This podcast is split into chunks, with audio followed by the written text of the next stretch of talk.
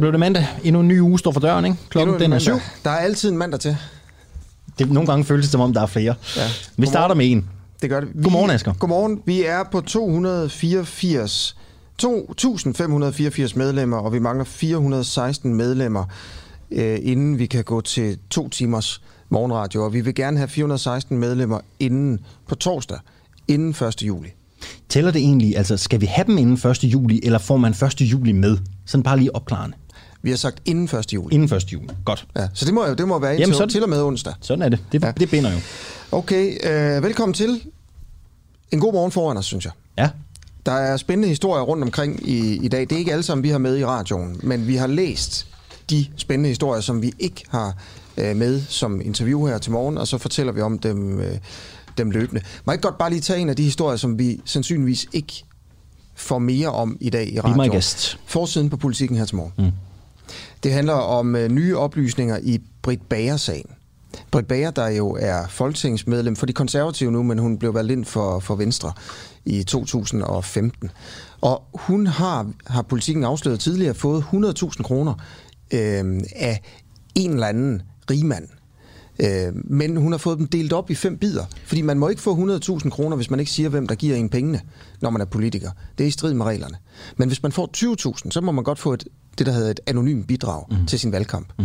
Og det her, det skal jo sikre, at man ikke er i lommen på en eller anden rigmand og, og, og, gøre, hvad de rige siger.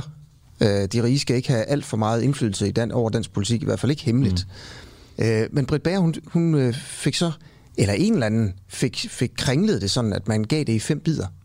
Og det er altså Britt Bager Finten, der er tale om her. Noget, som ifølge en øh, professor, der udtaler sig i politikken, er i strid med lovens formål. Men måske ikke decideret ulovligt, mm. men altså i hvert fald i strid med formålen i loven, og også sådan på en eller anden måde moralsk forkert, vil mange mene. Og vi har jo snor ude efter Britt Bager. Hun kan jo nå at vende tilbage, og så skal hun da være mere end velkommen til at få en plads. For vi vil selvfølgelig gerne spørge om, hvem er det helt præcis, de her penge kommer fra? Hvorfor har hun fået så mange penge?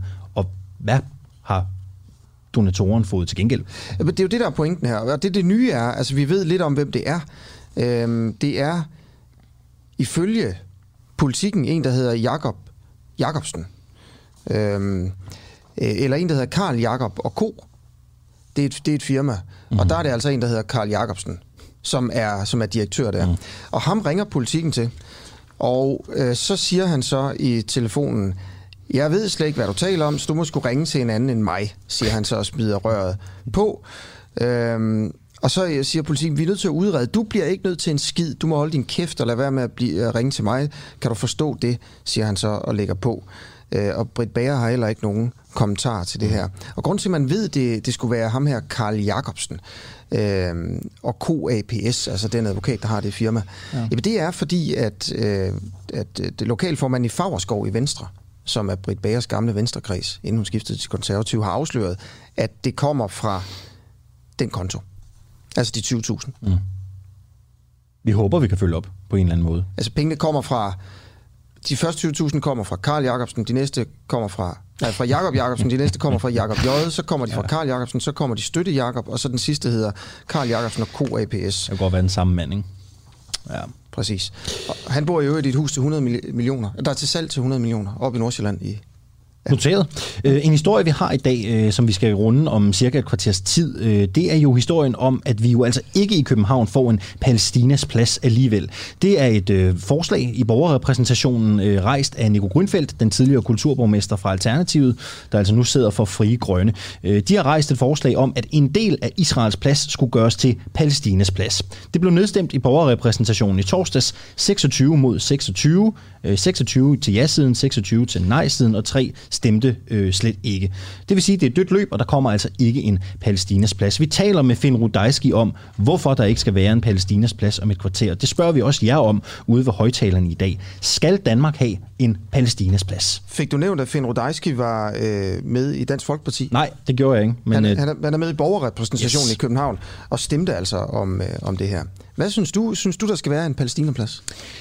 Om jeg synes, Ja. jeg er ret beset relativt ligeglad. Jeg tror ikke, det gør nogen forskel for hverken mig eller for nogen andre. Nej. Det må de skulle selv Men det vil jo gøre nogen glade, jo. Ja, og det er fint for mig. Altså, det vil ikke gøre mig ked af, at der kom en Palæstinas plads, vil jeg sige. For jeg har svært ved at se, hvad det negative skulle være ved, at der kom det. Det, for, det forstår jeg ikke. Det vil jeg gerne høre, hvad Finn Rudajski egentlig tænker om. Der er også kommet, og det her det er altså det første interview, vi starter nu.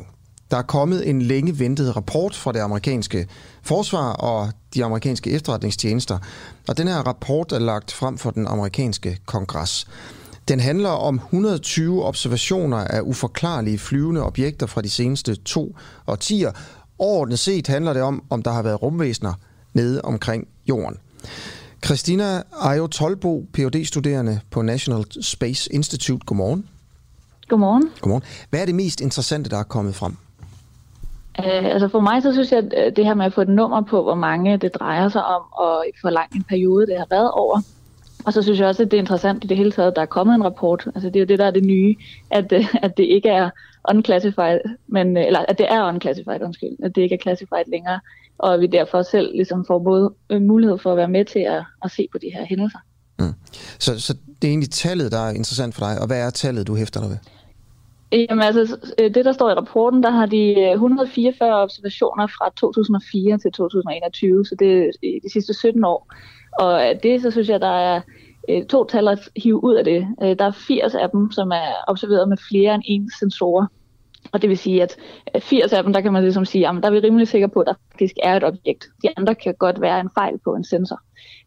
og at de 80, der så er rimelig sikre på at være noget i hvert fald, der er der så 18 af dem, der, der så at sige flyver mærkeligt, eller opfører sig anderledes end et normalt øh, flyvende objekt vil gøre.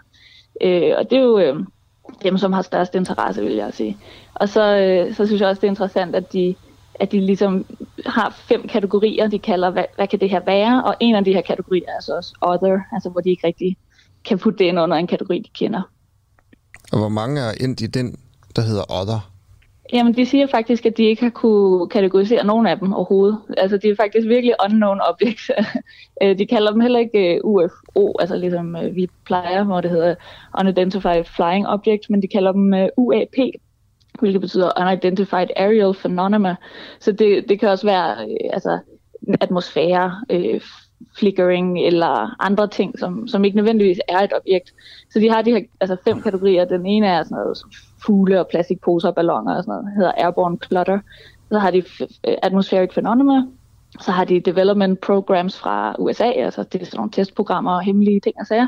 Og så har de foreign øh, development programs, som jo så er andre folks hemmelige ting og sager.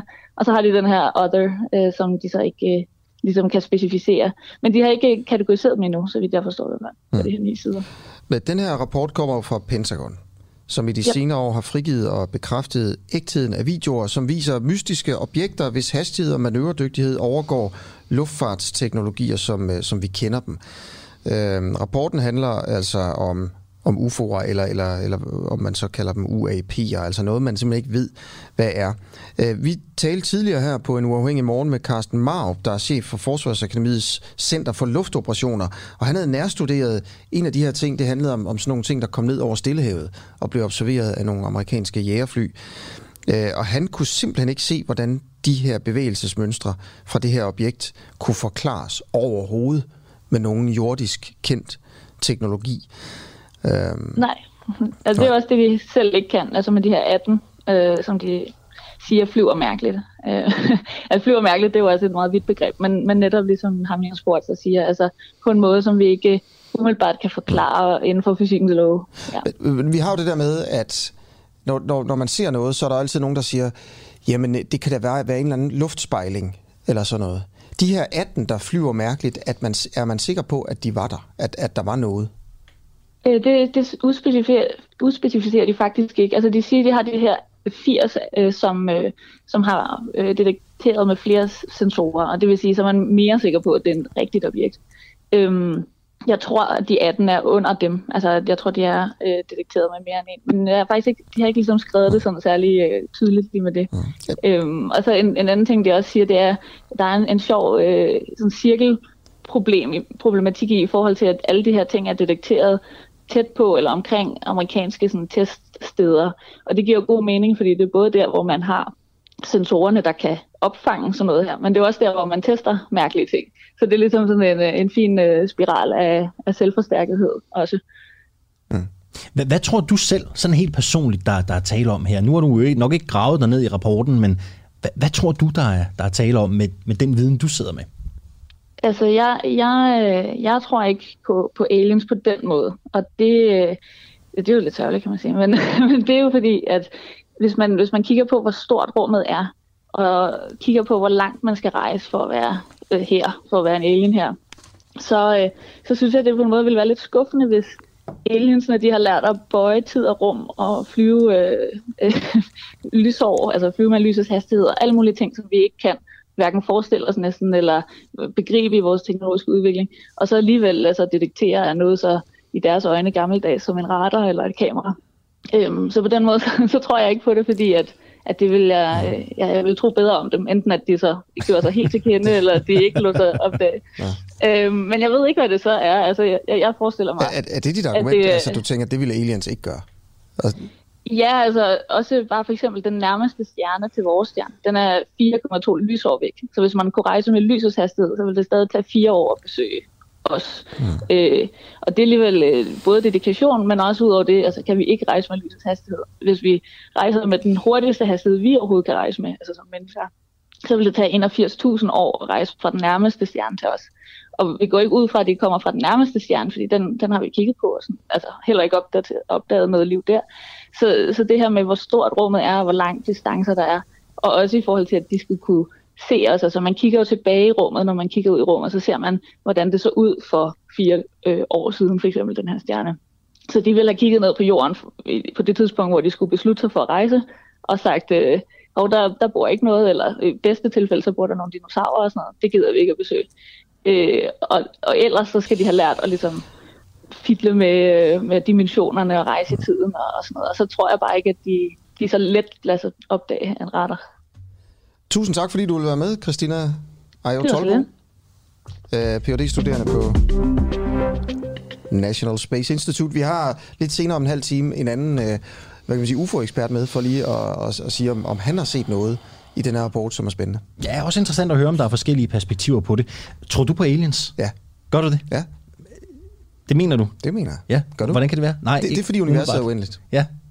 Altså, det, hvis universet det, ja. er uendeligt, så må der være et eller andet sted, okay. hvor der er et eller andet. Okay. Ja. Har, har du nogensinde oplevet noget sådan usandsynligt, du ikke kunne forklare nej. den dur? Nej, okay. nej, altså ikke sådan aliens-agtigt. Der er nej, noget nej. med min kæreste engang mellem, jeg ikke kan forklare. ja, ja, men, men, men, øh, sådan er det, men det er ikke noget med aliens. Okay. Øhm, det har jeg faktisk ikke. Okay. Hvad med dig? Øh, nej. Ikke umiddelbart. Altså, nej, tror du på nej, nej, nej, jeg har svært ved det. Det, det, det må jeg sige. Det okay. har jeg. Jeg har nok set for meget, øh, jeg har nok set for meget Roswell, tror jeg. Ja. jeg tror ikke på det. Vi er nu her på en uafhængig morgen øh, på FM-båndet i Storkøbenhavn, skal vi lige huske at sige. 102,8 hertz, eller er det megahertz, det hedder. Øh, vi har lavet en aftale med det, der hedder Station København, som er en lokalradio, der sender i, i, i Storkøbenhavn. Og her er vi altså bare live på FM-båndet hver morgen. Så hvis man lige nu lytter på en podcast, øh, for eksempel, eller, eller et andet sted, og godt kunne tænke sig at lytte, på, lytte til os på FM, så er det muligt, hvis man altså er i Storkøbenhavn. Øh, Udover det, så er vi jo, det skal vi også lige huske at sige, på vores apps. Altså vi har jo en app, der hedder Den Uafhængige, som man kan downloade på sin telefon, og der kan man simpelthen lytte live, hvis man vil det.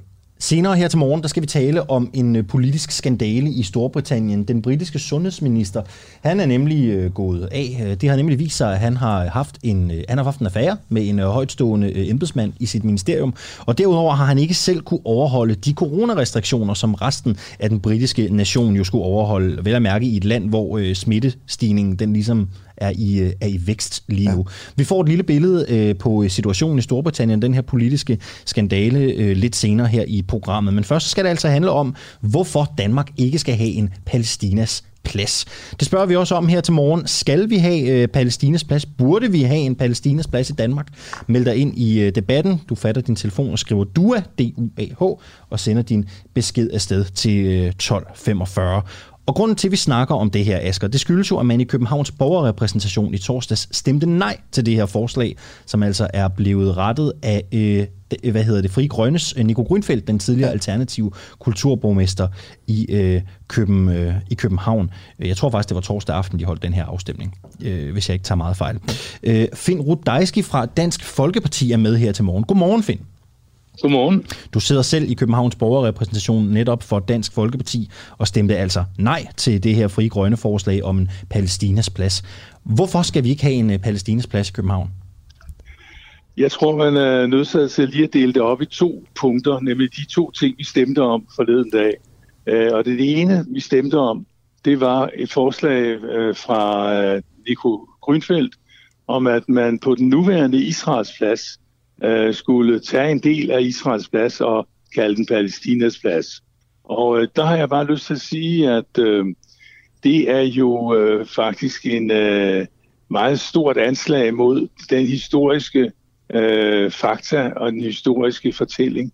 Fordi at i 1968, så var det således, at øh, den israelske regering, øh, de takkede det danske folk. De takkede de danskere, som under øh, 2. verdenskrig havde været med til at hjælpe danske jøder øh, til Sverige. Og derfor så oprettede man jo og kaldte man det Israels plads. Så øh, det synes jeg var simpelthen øh, meget øh, forsøg på at lave historien om. Og øh, det var for øvrigt på det tidspunkt i 68, hvor Danmark også fik sin Danmark Square i Jerusalem. Så der var en udveksling mellem de to lande i relation til det, der historisk var sket.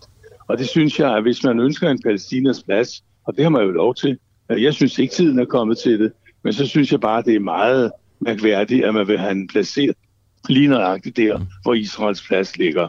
Og for øvrigt så var det jo ikke Nico Grønfelds eget forslag, fordi det her forslag, som han stillede med hensyn til at lægge den på Israels plads, det har, havde enhedslisten stillet i, i år 2000 og i 2009, og begge gange dengang, der blev det nedstemt øh, med et kraftigt flertal. Du siger, at tiden er ikke kommet til en uh, Palæstinas plads endnu. En ting, det er den, det er den sådan historiske dimension med at lægge det på Israels plads. Men hvorfor skal vi ikke have en Palæstinas plads i Danmark? Jamen, øh, jeg ville da ønske, at vi på et tidspunkt øh, kunne have øh, så meget fred nede i Mellemøsten, men de stridende parter jo snart ikke til holde ud med den øh, strid dernede, som ikke kan løses af nogen overhovedet. Øh, men det, der, der kan man sige, at der ville det i et tidspunkt være rigtig godt. Men som det er i dag, sådan som jeg ser det, øh, så er det således, at øh, når man taler om Palæstina, så må man sige, at hvem er det, der styrer Palæstina lige for øjeblikket? Hvem er det, der er magthaverne? Og magthaverne, det er rent faktisk Hamas, som sidder nede i Gaza, og som støttes af Iran, og som øh, er, er FN, er EU og USA er blevet erklæret for en terrororganisation. Og jeg synes, det er et meget mærkeligt tidspunkt, at man vil øh, ligesom øh, øh, netop øh, forsøge at skabe endnu mere splid.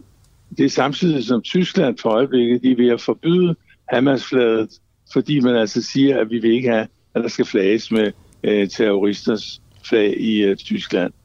Men øh, jeg ved godt, det er et spørgsmål om følelser, om sympatier, og øh, man må bare sige, at sådan en situation er lige for øjeblikket, øh, så vil det være således, at øh, hvis man øh, lige nu får gennemtrumfet en øh, Palæstinas plads, ja, så vil det jo også betyde, at så kommer der jo snart en masse andre øh, forslag. Det, man kunne forestille sig, der kom ISIS plads, og jeg ved ikke alle mulige andre. Ja, prøv, prøv lige at nævne øh, nogle af de andre, fordi øh, du nævner nogle af dem i, i Berlingeren. Ja, altså det kunne, det, det, det kunne være det kunne være forslag fra øh, om, omkring Iran og Ayatollahs, hvor man prøver at hylde den, den iranske Ayatollah og så videre og så videre. Ja, du nævner og også de, noget med, altså der har referencer til, hvad kan man sige, 40'erne. Hvad er det, hvad er det du nævner der, som, som også man kunne forestille sig? Jeg, jeg forstod det ikke. Undskyld spørgsmålet. Tyskland jeg hørte det. i 40'erne. Du, du nævner noget, der har reference til Tyskland i 40'erne der i Berlingeren også. Ja, men uh, det, det er jo klart, det er jo helt absurd selvfølgelig, at hvis man begynder at ville foreslå, at det skulle hedde Hitlers plads. Hitlers men det har jeg set i, det, ja, det har jeg så set, at der var nogen, der havde skrevet til en avis, og derfor tog jeg det med i rækkefølgen. Men jeg, jeg, jeg tror, at det, det, det verden kommer lidt ud af trit hvis vi også øh, hiver Hitler ind i billedet her. Ja. Jeg, jeg tror, at øh, det er meget, meget vigtigt, at, øh, at de partier, det jeg ikke rigtig kan forstå, at det er de partier, som nu stiller det her kontroversielle spørgsmål, som der situation er lige nu, at det er jo ikke de samme partier, som overhovedet gør noget for at løse de stridigheder og de fjendtligheder, der er for eksempelvis mellem muslimer og jøder i København.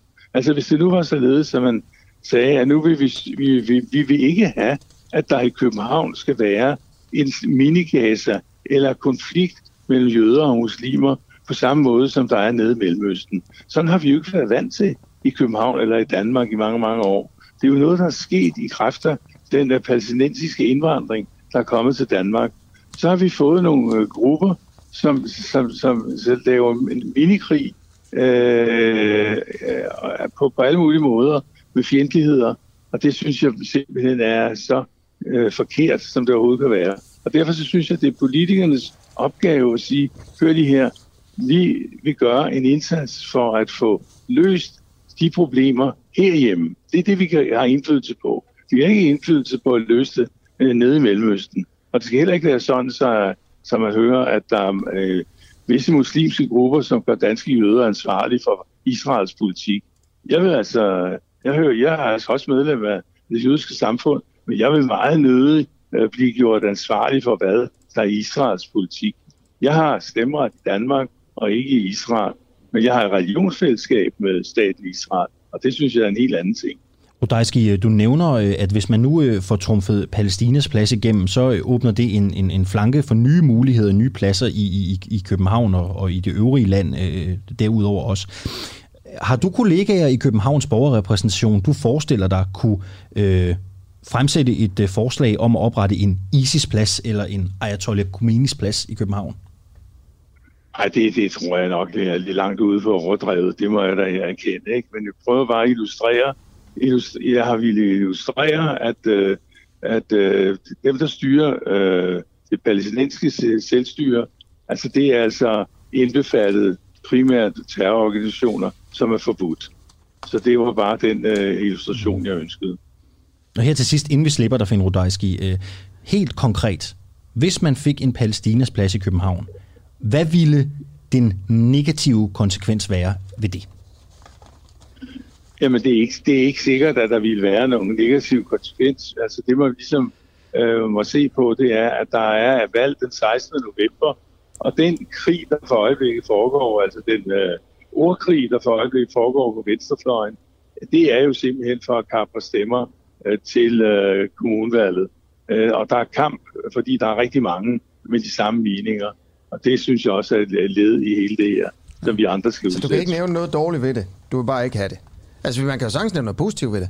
Det er, at det vil gøre nogle folk glade. Jo. Jeg, jeg, jeg, jeg, jeg har ikke... glade for det. Kan du nævne noget dårligt? Ja. Hvis man fik en, øh, en palæstinas plads, et eller andet sted i en dansk by, det kan også være i Aarhus eller Odense, øh, altså en eller anden, hvis man siger, nu fik vi den, nu havde vi den, hvad, hvad ville det så dårligt, altså hvad ville der være? Vil der være et eller andet negativt Jamen, det, har det, altså? Det, Jamen, det har jeg sådan set allerede sagt. Jeg synes, at tidspunktet det er uhyre dårligt valgt, ja. øh, hvor, øh, hvor terroren er, er, er primær inden for den palæstinensiske bevægelse.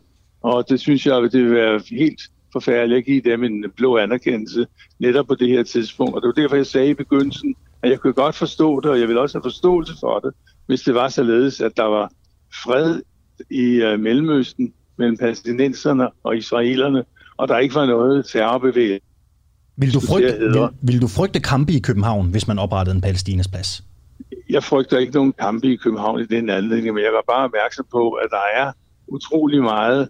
Øh, ikke, ja, der har været terror, det må man så erkende, at det har der været med, med, med terroransat, men der er altså utrolig meget øh, ufred mellem muslimer og jøder, og det er næsten altid således, at det foregår via muslimerne mod jøderne. Og det vil man jo også kunne se her i København at øh, det er jo de jødiske institutioner, som har pigtråd og politi og militær stående foran. Det er heldigvis ikke de muslimske øh, institutioner, så, så truslen går kun den ene vej. Så lyder fra Finn Rudajski, der er medlem af Københavns borgerrepræsentation fra Dansk Folkeparti. Klokken den er 25 minutter over syv.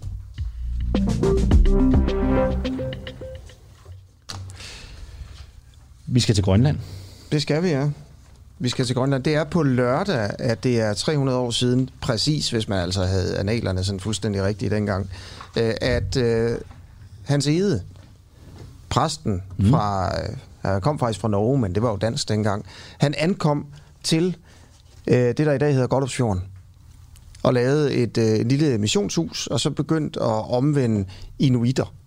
Og øh, øh, Øh, det, er, det er årsdagen for det, og det er altså på lørdag. Og derfor så øh, vender vi os også lidt øh, mod nogle, nogle historier om, hvordan man har behandlet øh, sådan nogle øh, oprindelige folk i den del af verden, altså i, øh, i Arktis. Og i nabolandet Kanada, der er debatten om koloniserings, altså kolonisationshistorien øh, brudt op i, igen. Øh, nye historier om nogle forfærdeligheder, der er blusset op der. Det skal vi til lige om, om to minutter.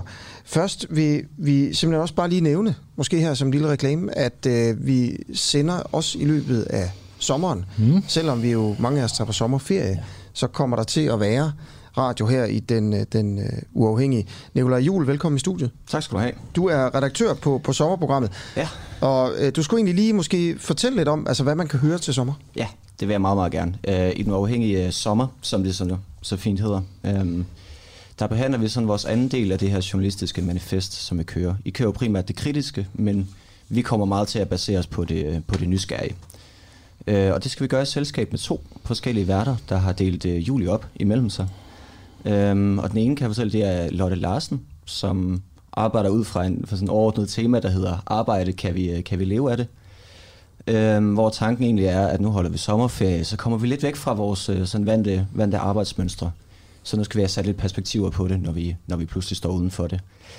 Øhm, og jeg kan fortælle, at vi blandt andet får besøg af Dennis Nørmark, antropologen, som har sammen med uh, Anders Fogh Jensen har skrevet den her bog, der hedder Søvdearbejde, Øhm, og så skal vi også have, så har vi også Knud Romer med, som skal hjælpe os med at skrive en, øh, en jobansøgning. Lære os, øh, hvordan vi brander os selv. Øhm, jeg kan ikke sige nu, hvad det er for et job, vi søger, men øh, jeg kan fortælle, at det er noget politisk. Okay. Ja. Øhm, og den anden vært, det er Mette Lyne, som øh, arbejder ud fra et tema, der hedder tro og håb, og hvad skal vi så med det? Så det kommer til at handle meget med, meget med religion, øh, folkekirken primært. Mm. Øhm, hvor vi blandt andet forsøg, får besøg af en præst, der hedder Peter Neisum.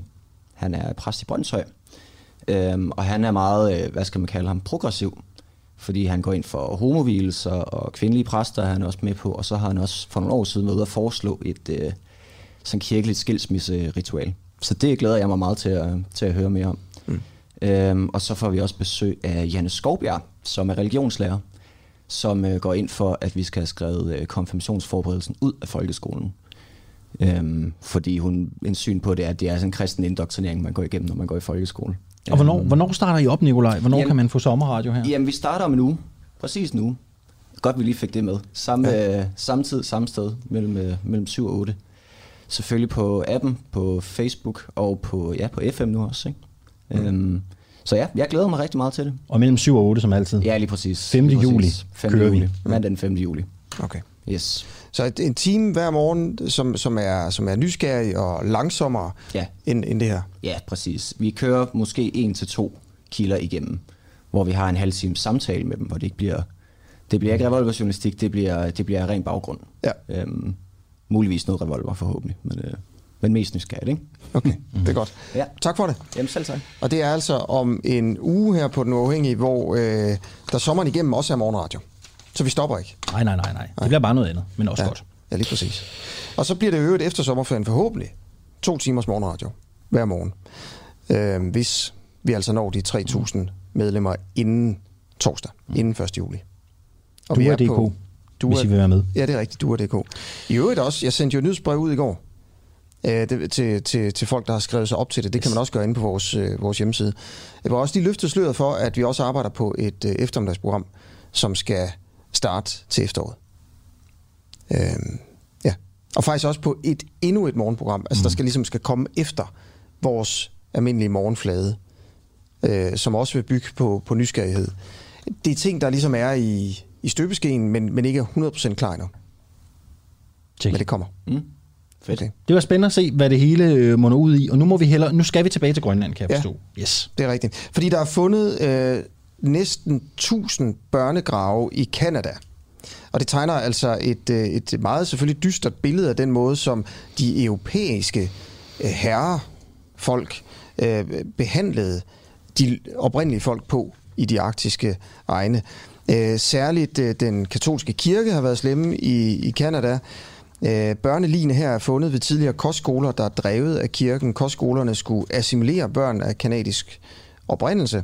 Altså øh, de indianske folk, øh, og så konvertere dem til, øh, til sådan rigtige kristne kanadier. Det har vist sig at være nogle redselsskoler, man lavede der, hvor ufattelige overgreb har fundet sted mod børnene.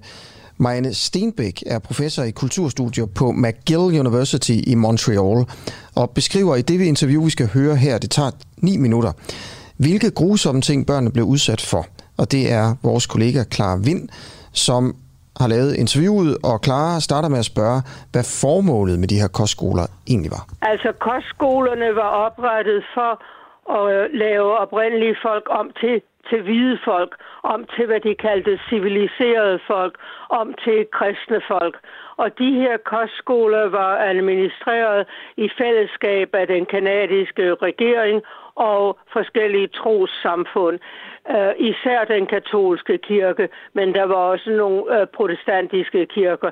Øh, de to øh, kostskoler, som der har været tale om i denne her måned, det var begge øh, administreret af den katolske øh, kirke. der var en, der blev fundet i Kamloops i begyndelsen af juni, hvor de fandt 215 børnelig, og så øh, nu igen i sidste uge i øh, Covisas, øh, i øh, Covisas i, i provinsen Saskatchewan, hvor de fandt 751 øh, børnelig. I går så sagde ministeren for oprindelige folk, øh, Mark Miller, han udtalte, at der sikkert ville blive fundet 15.000 børnelig. Andre siger 20, måske 25.000. Så det her, det er kun begyndelsen på en ja, en absolut grusom, frygtelig historie. Kostskolerne var som sagt oprettet for at gøre oprindelige folk om til hvide. Hvordan gjorde de øh, det? kristne. Det gjorde de ved at, at, at tvangs flytte dem, tvangstage dem fra familierne, sådan at de ikke øh, boede i en familie, hvor de talte krig eller inuktitut, eller hvad de nu talte. De blev tvunget til at tale øh, engelsk eller nogle gange øh, fransk. De blev tvunget til, at de fik håret klippet, sådan at de så ud som, øh, ja, de så jo ikke ud, men altså, de skulle ligne andre kanadier. Øh, de fik ikke lov at, at, at have det tøj, som de havde med hjemmefra. Altså, de, de blev puttet i europæisk øh, tøj. De blev tvunget til at lære øh, øh, ja, at blive kristne. Øh, de blev så øh, tvangstaget. Nogle var kun 3, 4, 5 år. Øh, de blev revet væk fra familierne, og det må have, man kan tænke sig, hvor frygteligt det må have været for de her børn, som ikke forstod noget af noget, og de talte jo hverken engelsk eller fransk, de talte øh, deres øh, oprindelige folks sprog, og de forstod ikke, hvad der skete, og så lige pludselig blev sendt her, hvor de blev puttet i, i sovesal, hvor de fik dårlig mad, øh, hvor de blev tvunget til at arbejde. Meningen var, at det var skoler, men mange, mange gange, så øh, var det, at de blev brugt som billig arbejdskraft i stedet for. Hvad er nogle af de værste eksempler, du har hørt på de her skoler? Altså oplevelser, som børn har haft? Ja, altså der er, der er mange. Øh, mange af dem, både, både drenge og piger, blev, blev voldtaget. Øh, hvis... Øh, det var en pige, og hun blev gravid og fik en baby. Øh, så blev babyerne taget væk, når de var født, og de blev smidt ind i en brændeovn for at brænde op. Hvilket altså, det, det er helt utænkeligt øh, at, at, at tænke på. Um, nogle af dem blev holdt, både piger og drenge, de blev holdt i, i jernbuer nede i præstegårdene, hvor så præsterne eller nonnerne gik ned og voldtog dem øh, flere gange om, om dagen. I Ontario-provinsen på en kostskole, der hed St. Annes, øh, lavede de en øh, elektrisk stol, en hjemmelavet elektrisk stol, hvor børnene blev sat i og fik, og fik stød, øh, hvis de havde været øh, uartige. De blev prylet, de blev slået. Mange gange så fik de ikke noget mad. Og øh, jeg så en af, af de forhenværende elever i går på CBC News. Han fortalte om, at han var blevet taget hjemmefra, da han var bare fem år gammel. Og øh, han blev han fik kun mukken mad, og nogle gange så, ja, så kastede de op, fordi det var så frygteligt, den mad, de fik. Og hvis de kastede op, så blev de tvunget til at spise deres eget opkast.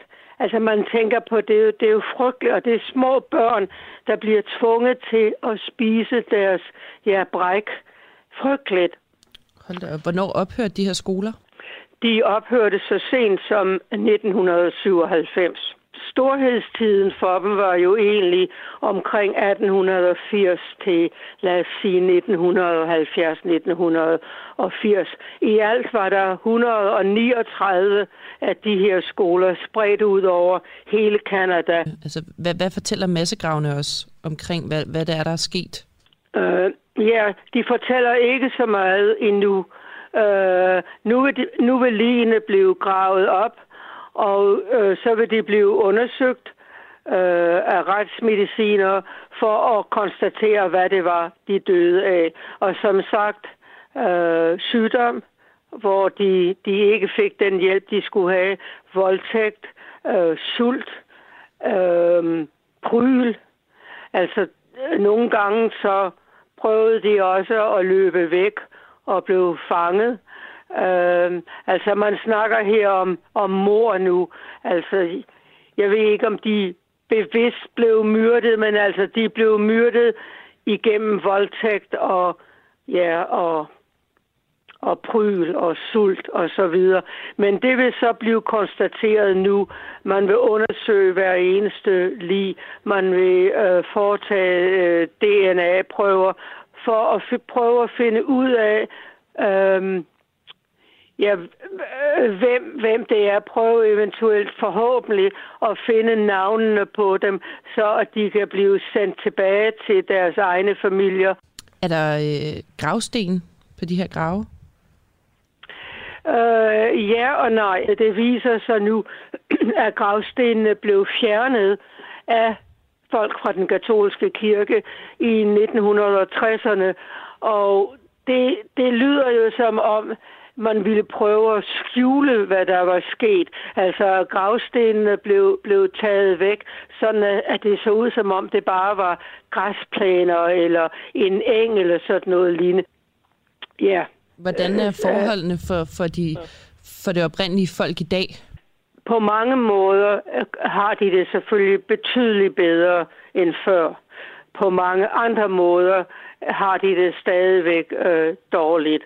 For eksempel med Inuit i det territorie, der hedder Nunavut, øh, er, går omkring 70 procent af alle børn øh, sultne i seng. De får simpelthen ikke mad nok på grund af, af fattigdom. Øh, der er en selvmordsepidemi øh, blandt øh, unge inuit i Kanada. På indianerreservater, der er omkring 100 reservater, hvor der endnu ikke efter 30-40 års øh, klagen, hvor de endnu ikke øh, kan få rent vand eller rendende vand. Og det har jo selvfølgelig været et ekstra stort problem nu med, med covid-epidemien. Så på mange måder, og så på mange måder er de stadigvæk dårligt behandlet. Og der er, hvad, hvad man kalder systematisk øh, racisme. Altså, der er racisme imod dem. Men jeg tror, eller i hvert fald håber på, at, at de her fund har chokeret kanadier så meget, at der virkelig vil komme øh, store ændringer. Det er et håb. Det, øh, det er et håb. Det er ikke noget, jeg kan sige vil ske, men jeg håber på, at, ja, at folk er blevet så chokeret. Og de oprindelige folk, de har jo talt om det her i overvis. De har talt om de her børn, øhm, der ikke kom hjem fra kostskolerne. De har talt om grave og så videre, og så videre. Og de blev, der var ingen, der hørte på dem. Der var ingen, der troede på dem. Men nu lige pludselig, ja, så tror folk på det. Regeringen tror på det. Øhm, vil det give store ændringer? Ja, lad os håbe. En fuldstændig forfærdelig sag fra Kanada. Det er altså på... Det her det er Kanada, det er ikke Grønland, men det er på, på lørdag. Det er præcis 300 år siden, at øh, danskerne begyndte at øh, missionere og kolonisere Grønland. Og spørgsmålet er selvfølgelig, om det er en, en, en festdag, eller det er en sorgsdag, og spørgsmålet, synes jeg også, er måske, om, om det er på tide, at, at det officielle Danmark giver en undskyldning for, hvad man har, har gjort i, i Grønland. Godt, klokken den er 20 minutter i 8. Og vi har stadigvæk et øh, stykke øh, vej endnu, øh, og nu starter vi en tur til England, fordi indtil i weekenden, der hed den britiske sundhedsminister Matt Hancock. Det hedder han ikke mere. Han gik af i søndags, efter at det er kommet frem i tabloidavisen The Sun, at han har haft en affære med en højtstående ansat i Sundhedsministeriet, hvor han jo selv har været øverste politiske chef, og derudover jo heller ikke har rettet sig efter de britiske coronaregler. Det kostede jobbet. Godmorgen, Lone Tejls. Godmorgen, siger Du er øh, forfatter, journalist og øh, ekspert i, øh, i britiske forhold. Du har dækket det intenst som korrespondent. Sådan helt konkret, hvad er det, der har gjort, at Hancock har måttet trække sig? Jamen, der er jo sket det, at øh, han er blevet filmet af et øvrigt hemmeligt kamera på øh, et kontor inde i Sundhedsministeriet, øh, hvor han har... Øh, først lige tjekket, om der var nogen i gang. På gangen, det var der ikke.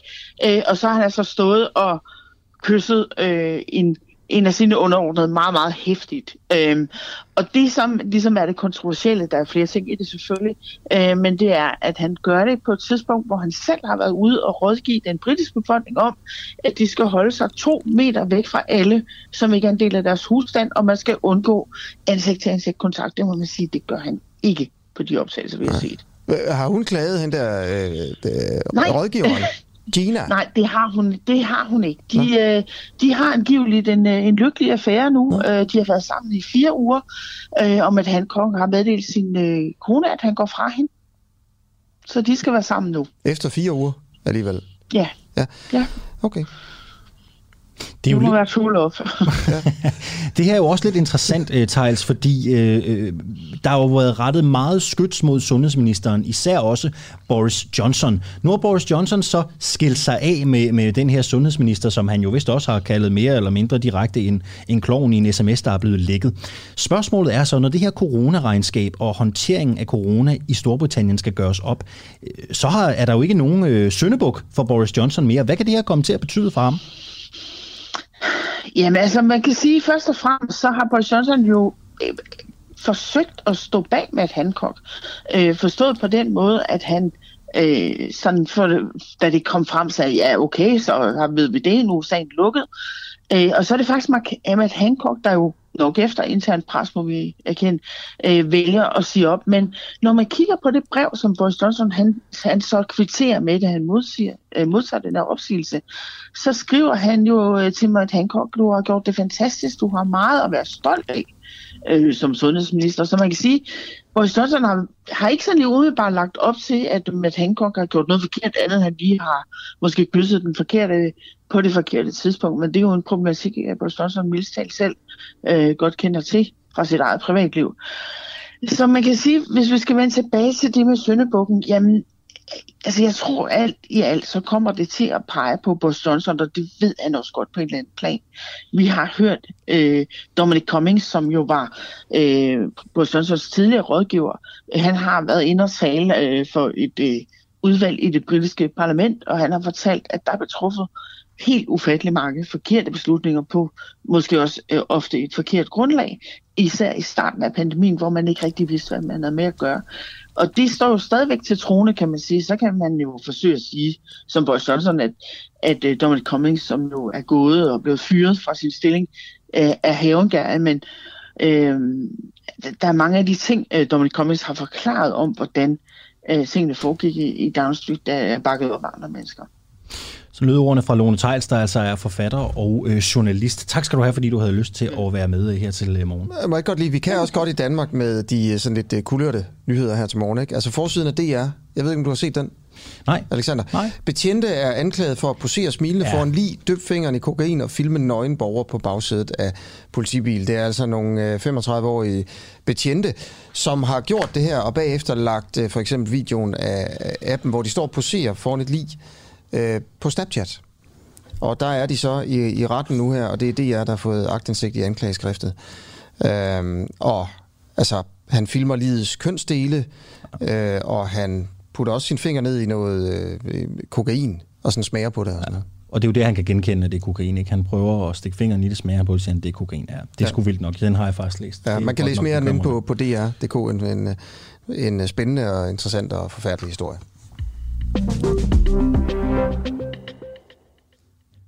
Ja, og jeg er faktisk lidt i tvivl om, hvem der er med nu. Det er superstudenten. Godt, godmorgen til dig. Ja, godmorgen. Ah, det siger Suleiman. Ja, lige præcis. Ja, hej. Du er flygtet fra borgerkrigen i Syrien for fem år siden, og Det er rigtigt. nu er du student med karaktergennemsnit på 11,6. Ja. Ja, det er jo fuldstændig forrygende. Øh, Jeg læste i, øh, i Ekstrabladet i går, og så skrev jeg til dig på, på Facebook øh, med det samme, for jeg tænkte, jeg kunne godt tænke mig at snakke med dig. Øhm, men altså, i stedet for måske at spørge, hvordan gjorde du det? Det gjorde du vel bare, fordi du kunne, fordi du er dygtig. Jeg skulle godt tænke mig at spørge om det der med, altså, hvad synes du om den måde, vi behandler øh, sådan nogen som dig på i Danmark? Øh, syriske øh, flygtninge. Jamen, altså indtil videre, der synes jeg, at øh, jeg behandles godt, øh, især på min skole. Og det er dem, jeg er taknemmelig for, for al den øh, udvikling, som jeg har fået selvfølgelig. Og jeg vil også selvfølgelig takke alle mine venner øh, og mine skolekammerater. Øh, de gav mig også plads. Øh, De gav mig plads til at fejle, øh, nemlig. Øh, så det vil sige, at den her mod, eller det mod, som, øh, som de gav mig til at turde at fejle, det er også den, øh, der gav mig den her udvikling. Mange af de syriske flygtninge bliver jo sendt tilbage til Syrien igen, når, Ja. øh, når der er fred dernede. Øh, det ved jeg ikke, om, om du også gør. Det gør du sandsynligvis, bliver sendt tilbage. Øh, Ja. Hvad tænker du om det, at, at, at det har vi valgt at gøre i Danmark? Jamen, altså, det er, altså, lige så, altså, jeg synes jo også selv, at lige så snart der er fred i Syrien, så skal jeg selvfølgelig sendes tilbage. Men, og jeg er selvfølgelig også taknemmelig over for alle de ting, som Danmark har givet mig, alle de ting, som den, eller alt den hjælp, som Danmark har givet. Øhm, men alligevel øh, slipper man ikke hånden, når man hjælper en person til at stå på egne ben. Øhm, du har fået 11,6 i snit. Det er jo et fortal af, af de danske øh, studenter, der, der får det. Det fik jeg ikke, det fik du sikkert heller ikke, øh, Asger. Det er der meget, meget få, der får. Tænker du ikke, at, at de evner, du har, du, har, øh, du har demonstreret, og de flotte resultater, du har opnået, tænker du ikke, at, det er sådan noget, vi kan, vi kan bruge her i Danmark? Jo, øh, det tænker jeg godt, man kan, men det er jo selvfølgelig, det handler jo selvfølgelig om politik. Øh, men det med at karakteren, det synes jeg, at jeg synes, at karakteren giver kun et lille indblik af, hvad man har gjort. Øh, altså, jeg fik jo et legat fra min skole, ikke på grund af den karakter, eller de karakterer, som jeg har fået, men min skole, Mulands legatskole, gav mig legatet på grund af den høje indsats, som jeg har givet på skolen. Og det var også det, der gjorde mig meget glad og stolt. Øh, Det er fem år siden, du flygtede fra Syrien. ja. Ja.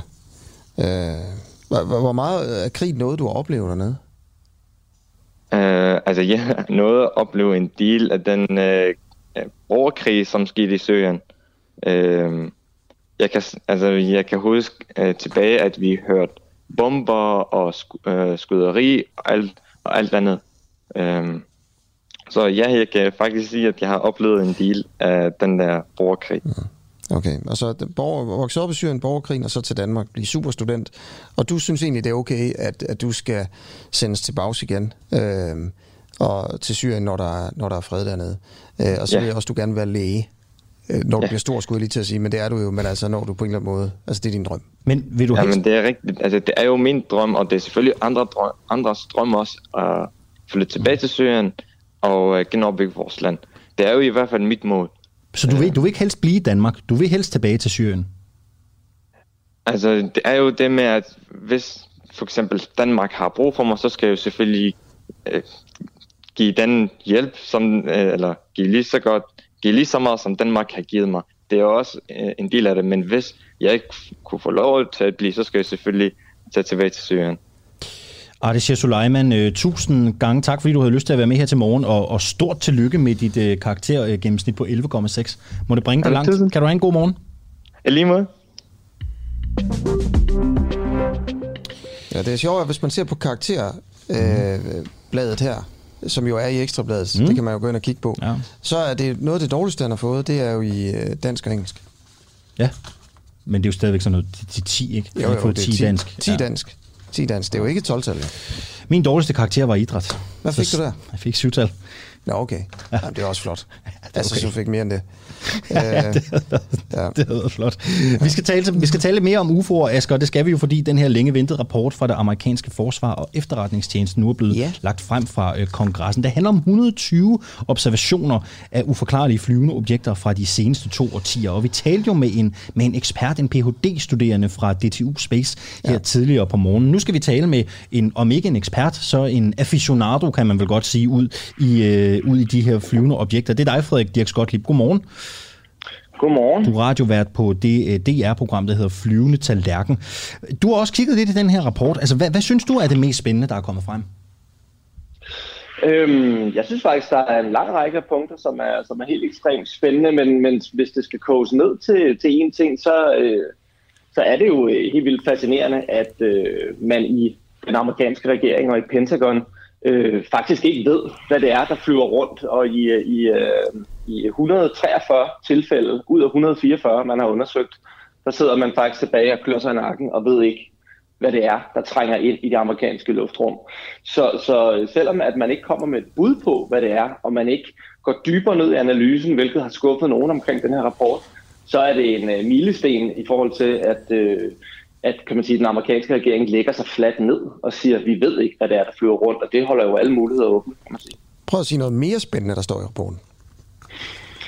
Øh, jamen, øh, altså der står jo, øh, øh, hvis, hvis, hvis vi skal break de der points en lille smule ned, øh, så, så gør de det rimelig klart, at det er ikke amerikansk teknologi. Og det var jo måske den, øh, altså den hypotese, jeg, jeg tænkte var, var, var den mest sandsynlige langt hen ad vejen. Ikke? Øhm, derudover så gør de meget klart, at øh, de har ingen beviser på, at det kommer fra Rusland, Kina eller nogen anden øh, udenlandsk nation. Og øh, så begynder teorierne jo snart at, at løbe tør. Øhm, derudover så kan de sige, at de her UAPs, som man jo øh, kalder UFO'er nu her i det her politiske miljø, de er øh, solide øh, og ægte objekter. Altså man har altså afskrevet, at der er tale om snavs på skærmen eller et eller andet andet, som, som visse debunkere har prøvet at, at rode sig ud i. Så vi har altså at gøre med faste objekter, og i 80 af tilfældene, at de er blevet øh, registreret på flere sensorer. Det vil altså sige, at ud af det her virkelig, virkelig øh, øh high-level amerikanske hardware, øh, der, øh, der er 80 af dem blevet registreret på mere end én sensor, og det kan jo være alt fra radar til de her flerskærme i flyene, øh, til beretninger, til, til, til andre former for sensorer. Så det er, altså, det, det er altså ret stort. Mm. Okay, tror Så, du, at der, der er tale om... Øh... Ej, undskyld, bare fortsæt. Øh, jamen altså, så er der også hvad hedder det, flere af dem, som faktisk har været øh, tæt ved at støde ind i amerikanske fly, får vi også at vide her. Der har været near collisions, altså, øh, øh, altså nærmest sammenstød. Ja. Og øh, sidst men ikke mindst, så er der i øh, en lang række, jeg tror, jeg tror i over 18 af tilfældene, der er man, øh, er man helt sikker på, at der er det, man kalder for uh, puzzling uh, flight char- characteristics, altså hvor de flyver på en måde, som ikke burde være muligt. Ja. Så uh, det er altså nogle, nogle rimelig, uh, rimelig vilde ting, der står i den her rapport. Ja. Det er også, jeg ved, det er blandt andet sådan noget med at accelerere sindssygt hurtigt, og så bare lige stoppe op og så accelerere den anden vej og sådan nogle ting, uh, som, som ja, det, der bliver set over, over stillehavet. Uh, altså bare lige ganske kort til aller, aller sidst, og det bliver helt kort. Uh, tror du, som sådan en kender af den her debat og sådan noget, at, nej lad mig spørge på en anden måde, er du blevet mere overbevist om, end du var før, at der har været øh, rumvæsener nede og flyve rundt her hos os? Øhm, både og. Altså, jeg synes jo, det er super svært, fordi der er ikke rigtig nogen, der prøver at komme med et bud på, hvad det helt konkret er. De fleste, de, de prøver jo ligesom at sige, hvad det ikke er, fordi den her debat, den kan, den kan så hurtigt øh, løbe løbsk, hvis man begynder at snakke om rumvæsener eller øh, interdimensionelle væsener, eller hvad det nu kan være, fordi når, når alt kommer til alt, hvis vi har at gøre med noget, der bryder med fysikkens lov, så er der altså virkelig, virkelig mange øh, teorier i spil. Okay. Så jeg synes, det er enormt svært at kode det ned til, til noget, til noget ikke-jordisk. Det var, øhm, okay, men det var det, jeg prøvede på. For... Men Frederik, ja, det er ja, godt, det, forstår jeg også godt. Men, men, men, men to sekunder, ja. det er bare fordi, øh, vi skal faktisk til videre. Det er så fint. Ja. Men tak fordi du vil fortælle, hvad der stod af borden. Så kan man jo også selv altså, sidde her og tænke over, mens man er på vej på arbejde, om man tror på rumvæsener. Øh, det kan man gøre. Og sådan noget. Tak fordi du var med. Radio 8 på DR-programmet øh, Flyvende Tallerken. Øhm, der kommer lige sådan en der. Det er godt fem minutter i, i otte, og spørgsmålet, vi stiller nu er, øh, er den kolde krig vendt tilbage? Venstres udenrigsordfører Michael Ostrup Jensen kalder Ruslands aggression for kold krig for fuld udblæsning. Det er altså det, der sker lige for tiden nu her. Det russiske nyhedsbureau Interfax meldte i sidste uge ud, at Rusland smed bomber, da en britisk destroyer i sidste uge sejlede i farvandet ud for den vestlige del af halvøen Krim. Meldingen lød også, at russiske fly havde kastet bomber fra et fly mod skibets sejlrute. Kold krig for fuld udblæsning nåede Michael Ostrup Jensen fra Venstre at skrive, inden den britiske regering benægtede at være blevet mødt med bomber. Michael Ostrup Jensen, godmorgen. Godmorgen. Godmorgen. Hvad er det for nogle konkrete begivenheder og tegn, du ser på, at, øh, at det, der sker sådan for tiden, minder om den kolde krig? Det er jo reelt flere ting, men hvis vi tager dem fra en ende af, så er det jo den øh, voldsomme øh, aggressivitet, der er øh, i forhold til både med at flyve over øh, for eksempel dansk territorium, men også andre øh, NATO-territorier. Øh, det er de meget hissige øh, øh, forskellige øvelser, øh, som der er øh, i forskellige områder. Men så er det også i retorikken. Altså hvis vi går ind og ser på, hvad det er, de siger, øh, jamen så er det jo, at de reelt trækker meget, meget røde streger, øh, som de sådan øh, opfinder selv, og hvis man krydser de røde streger, så vil det have vidtgående konsekvenser. Øh, for eksempel det, vi ser nu med øh, det britiske krigsskib, som jo sejlede ind i ukrainsk territorium omkring Krimhaløen. Så, så, så alt i alt, så må jeg bare indrømme, at øh, jeg synes, det er en øh, desværre en kold krig version 2.0, som vi er, vi er inde i nu. Hvor bekymret er du som udenrigsordfører for et af de største partier i Danmark? når du ser de her ting? Jamen, jeg er faktisk rigtig øh, bekymret, og, og det er jo også derfor, at øh, vi bliver nødsaget til at erkende, øh, at øh, de mange år, hvor vi troede, at vi kunne gå i en eller anden aktiv dialog med Rusland, øh, at, at der er vi ikke mere. Altså, vi ved jo, at øh, Rusland har et eneste formål, øh, og det er at destabilisere Vesten. Det er derfor, de også bevisligt har været inde og støtte øh, Øh, forskellige kræfter i forhold til at påvirke valg og folkeafstemninger, alt lige fra Brexit til fransk valg osv. Øh, og derfor må vi prøve at modarbejde det på alle måder, vi kan, men vi er jo i en forsvarssituation, øh, og derfor er det desværre end dem, der er i en angrebssituation. Øhm, altså, vi har den her sag med, med, med den, den engelske destroyer, øh, der bliver kastet, kastet bomber efter den. Øh, hvis du skal nævne et, et andet eksempel, der minder dig om kold krig, øh, hvis du bare skulle nævne ligesom det værste, hvad er det så? Jamen det vil være for eksempel at, at gå ind og bryde dansk territorium med øh, russiske øh, kampfly. Øh, og ikke bare én gang, men flere gange øh, i samme handling, øh, øh, hvor der er jo de steder danske F-16-fly øh, ved siden af, som man i hvert fald på ingen måde skal være i tvivl om, selv hvis de russiske radar var slået ud af funktion eller noget andet, at det man gjorde, det var altså øh, fuldstændig at krydse, altså hvis I bryde øh, vores territorium. Altså det er jo det samme, altså om det er et kampfly, der går ind over dansk territorium, eller det er en kampvogn, er jo reelt det samme. Øh, og, og, og derfor så er det ekstremt alvorligt, og kan faktisk ikke underdrives, hvor alvorligt det er, øh, at der er russiske fly, der bare for på godt findende flyver ind over dansk territorium. Hvilke sanktioner? Og vi oplevede det jo egentlig også i Færøerne øh, sidste sommer. Problemet er bare, at vi har svært ved at kunne bevise det, fordi vi desværre ikke øh, indtil nu har en aktiv radar øh, på Færøerne, men det får vi heldigvis øh, meget, meget snart. Ja, men så, præcis samme situation. Så ved vi jo heller ikke rigtigt, om vi, op, om vi oplevede det hvis vi ikke kan bevise det. Nej, øh, når man decideret kan tage billeder af russiske fly, der flyver ind over Torshavn for almindelige ja. borgere, så må jeg indrømme, at så er det svært at... Så kan vi også bevise det. ja, det, det vil jeg ja, sige. Okay. Okay, Michael Ostrup Jensen, tak fordi at uh, du vil være med for, til, for, en, for en kvik bemærkning. Ja, selv tak. Hej. Hej. Og en tikke kvikke bemærkninger. Det er jo otte gæster, vi er nået igennem her på den her time. Det tror jeg er en ny rekord er det her det? på. Ja, det tror jeg, det er jeg ret ja. sikker på. Men det kan også være, det, det bliver, for, bliver det for forseret. Det er jo noget, vi, også det er jo en jævnlig snak, vi egentlig har ja. til redaktionsmøderne. Hvor mange gæster skal vi have? Det er det. Øh, Nima og Adam vil gerne have lidt færre. Jeg tror altid, jeg trækker lidt i den retning, ja. hvor der skal lidt mere tempo, lidt flere gæster. Ja. Ja. Øhm, det må man også gerne lige skrive til os om, hvad man egentlig godt kan lide. Ikke? Ja, inde i redaktionslokalet, det ville være fedt lige at få, øh, lige at få, den, øh, lige at få den blæst op. Asger, vi har ikke mere på programmet i dag. Vi er faktisk ved at være, vi er faktisk ved at være færdige. Ja. Men vi sidder her jo igen i morgen. Det glæder Det vi vi. os øh, selvfølgelig rigtig meget til. Ja. Morgenholdet i dag, det var Rikke Romme og Nikolaj Jul. Og her i studiet, der var det altså Asger Jul og Alexander Vils Lorentzen. Vi skal nå 3.000 medlemmer inden på torsdag for ja. at kunne sende to timer. Dua.dk ind og støtter os. Det koster 39 kroner per måned. Vi mangler lige et par over 400. Ikke nogen af 400 mangler vi. Vi lyttes ved i morgen, når klokken er syv som altid. Høje. Hej, hej.